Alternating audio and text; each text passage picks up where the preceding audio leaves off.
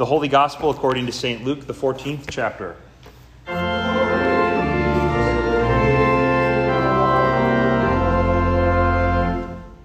One Sabbath, when Jesus went to dine at the house of a ruler of the Pharisees, they were watching him carefully.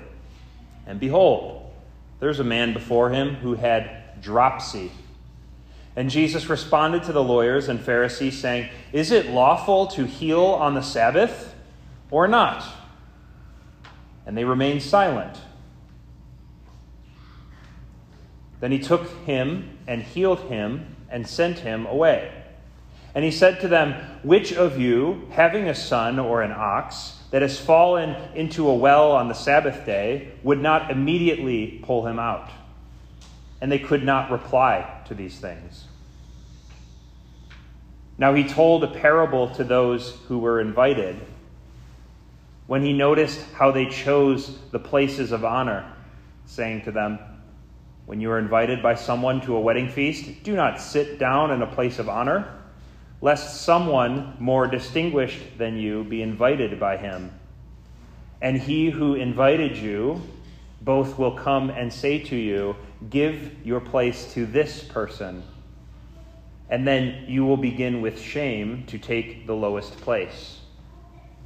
But when you are invited, go and sit in the lowest place, so that when your host comes, he may say to you, Friend, move up higher then you will be honored in the presence of all who sit at table with you. For everyone who exalts himself will be humbled, and he who exalt who humbles himself will be exalted. He said also to the man who had invited him, When you give a dinner or a banquet, do not invite your friends or your brothers or your relatives or your rich neighbors lest they also invite you in return and you be repaid. But when you give a feast, invite the poor, the crippled, the lame, the blind, and you will be blessed because they cannot repay you. You will be repaid at the resurrection of the just. This is the gospel of our Lord.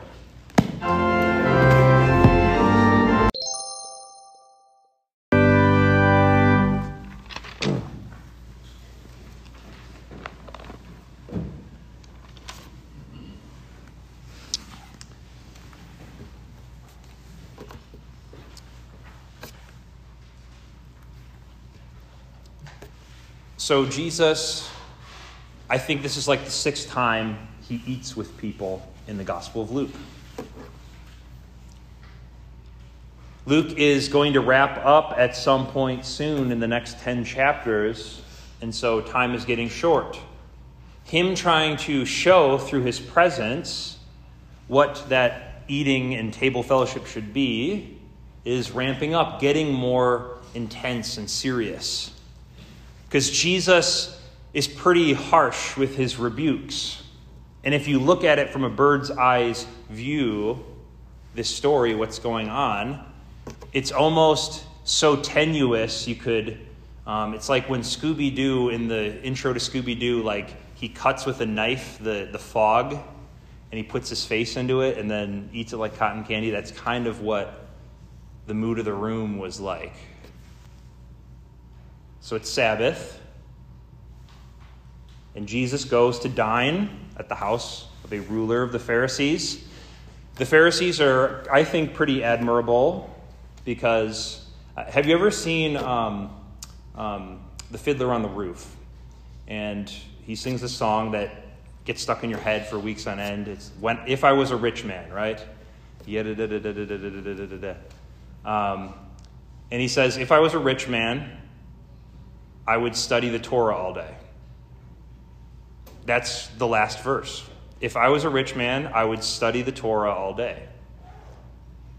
And that's what a Pharisee is it's a merchant, a, a, uh, a skilled artisan, someone that made enough money that they retired early, and now they are a leader at the church, and they're studying the Torah all day and talking about it.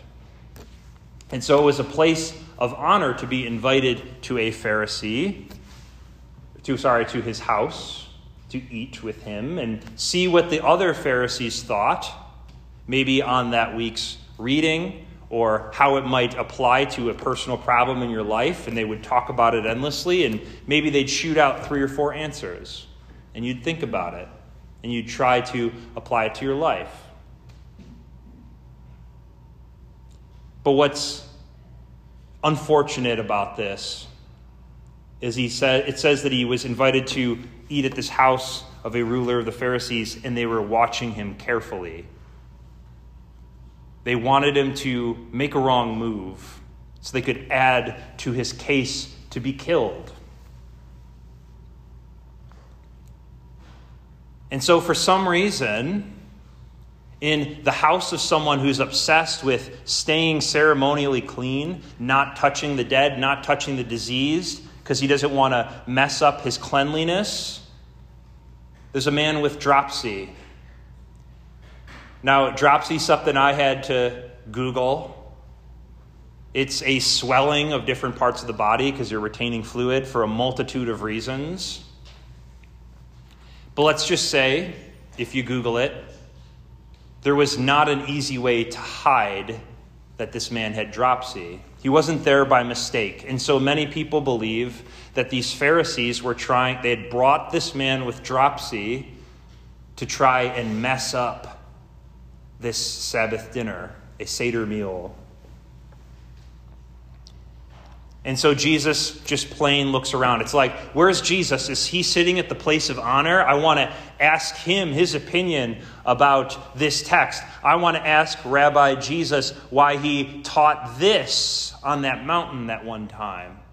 But instead, he's over there with the guy with dropsy that I would never dream of talking to in a million years because he's nasty. And there's Jesus with the man with dropsy. He responds to the lawyers and the Pharisees. He says, Is it lawful to heal on the Sabbath or not? Basically, what is he asking? He's asking, Are you guys going to let me heal this guy or not? Not lawful as in the laws of God, but whatever y'all decided that's not in the Word of God. Are y'all going to let me heal this man or not? And they remain silent. Who knows, maybe to dwell on his words, to think on them, pray on them, if we put the best construction on it. But Jesus takes action. Instead of criticizing, he simply heals this man and sends him away. And I almost think of it like, like you know, when, um, um, like in a Western, when there's going to be a big shootout and the hero loves his horse, and so he knows there's going to be a big shootout, and he slaps the horse on the butt, and it runs away, so that it will be clear, far clear of any violence and danger. That's kind of what Jesus is doing. He's like, get out of here. This is not where you want to be. They are not having a feast the way you ought to have a feast. You're not welcome here, is what Jesus is saying. The, the host of this meal is not happy that you're here, man with dropsy. And then he brings out the big guns. He calls them all hypocrites.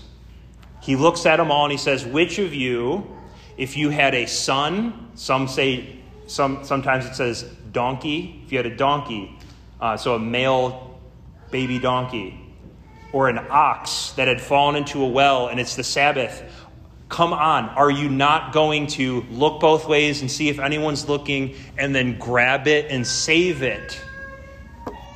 Right?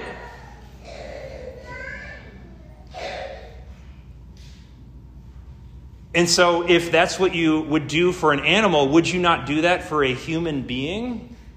Or someone that is sick, would you not reach down and save them immediately? Especially if the Torah says nothing about healing on the Sabbath being sinful,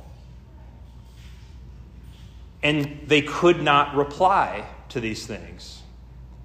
They were confounded, undone.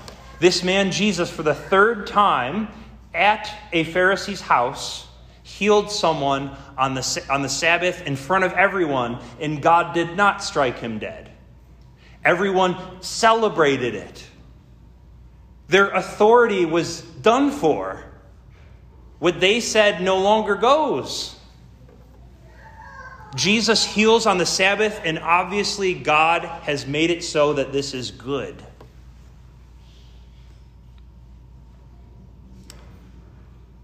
And then he really has to take out the big guns. It says he told a parable to those who were invited, and then it says when he noticed how they chose the places of honor. So he's about to you know, everyone has scrambled and fought over the best places to sit, and Jesus is about to just nuke them. He says, When you're invited by someone to a wedding feast, don't sit down in a place of honor, lest someone who is more important than you was invited. And then he who invited you has to come and say to you, Give your place to this person, and you will bring with, or you will begin with shame to take the lowest place.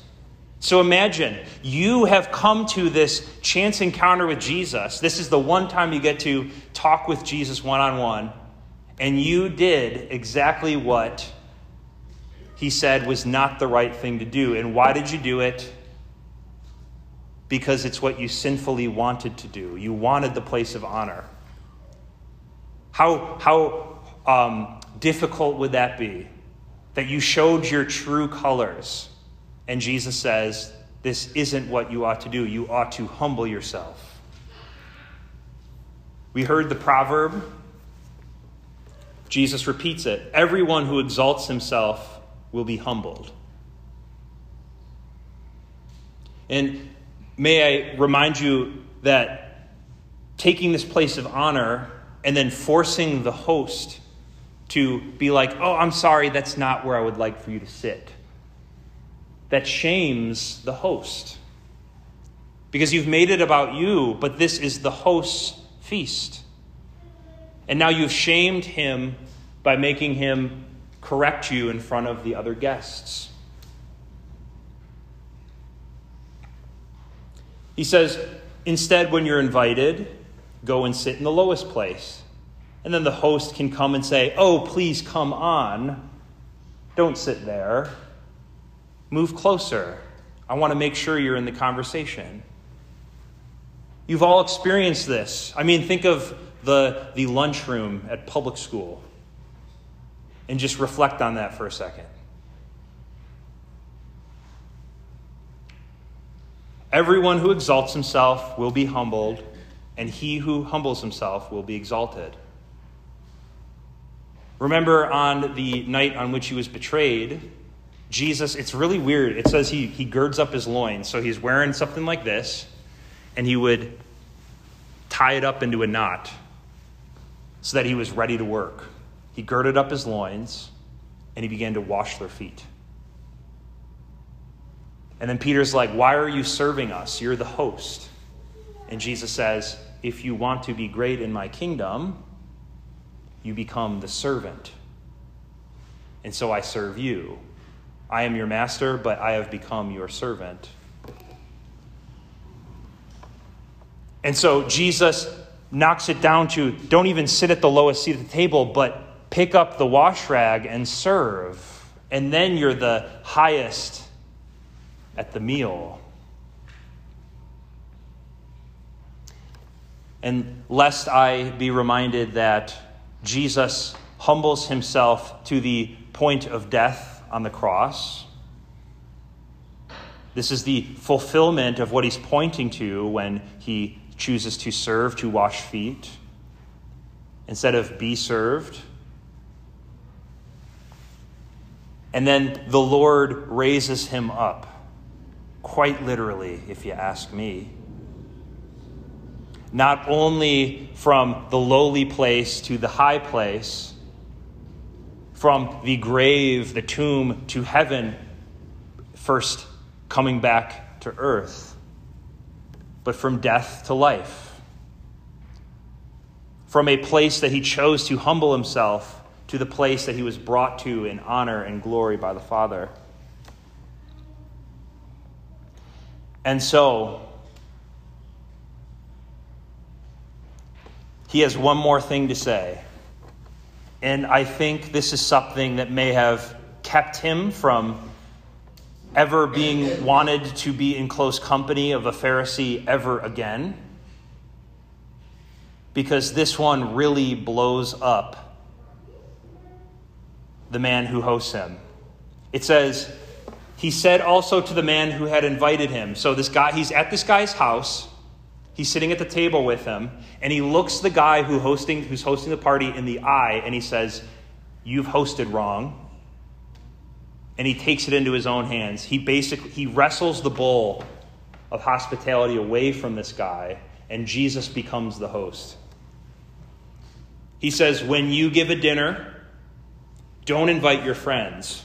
These are all your friends. These are people that you like blowing smoke.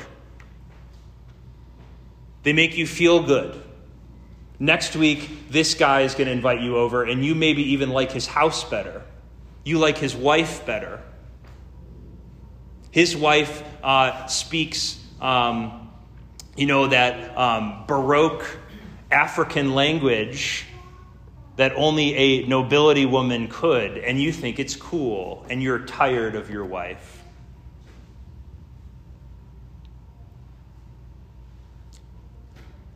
He says, Don't do this lest they also invite you in return and you be repaid. I, um, you know, this is something we often do with family, right? Um, my mother hosts Easter. Her sister hosts Christmas Day.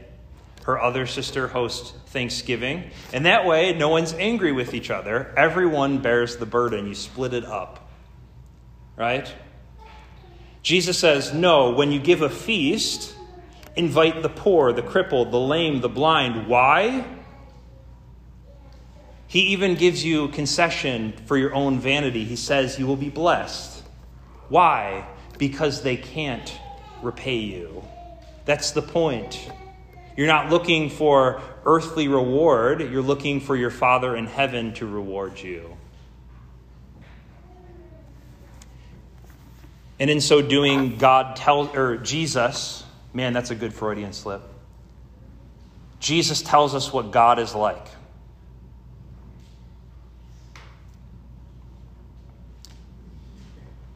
At my home church growing up, man, I hope my dad doesn't hear this one. We were on a prime location on Cass Avenue that was very near to where there was low income housing and government housing for people with all sorts of disabilities that were mental. And so we had all hosts of characters come into our church on Sunday mornings. And many of them came every week. No one sat with them. We tried our best to say hi and learn their names. But it was made to be known that we didn't want them there.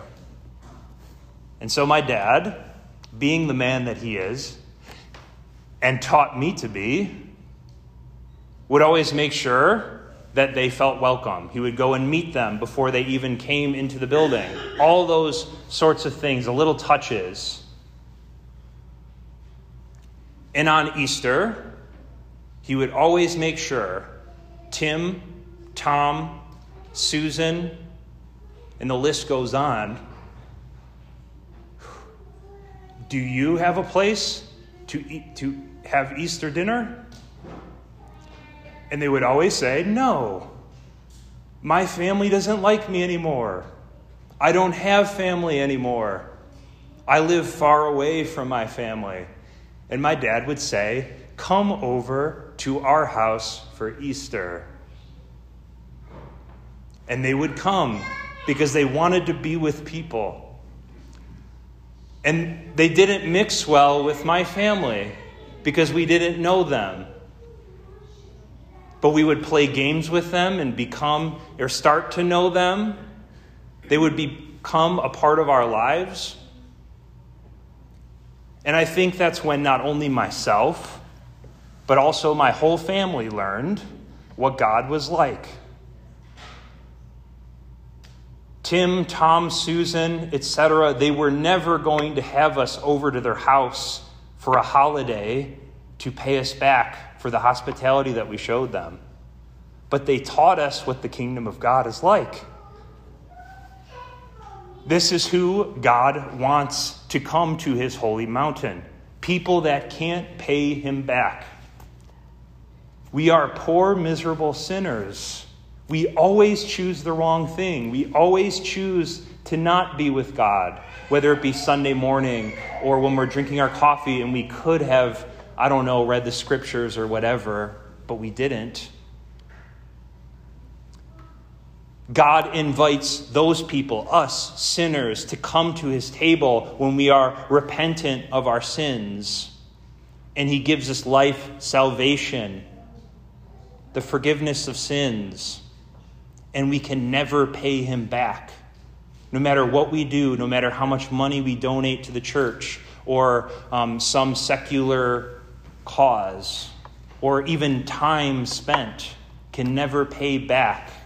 And God loves that because He loves to be a good host.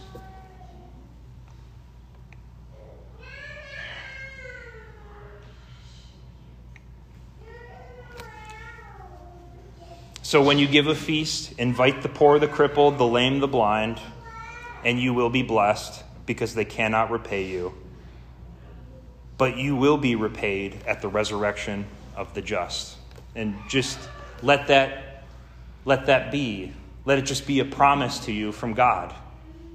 You can just have that. Just let hold on to the promise.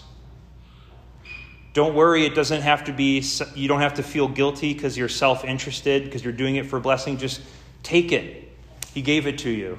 It's a blessing. He will repay you on the last day. Your Father who sees in secret will reward you. May the grace of God, which surpasses all human understanding, guard your hearts and your minds.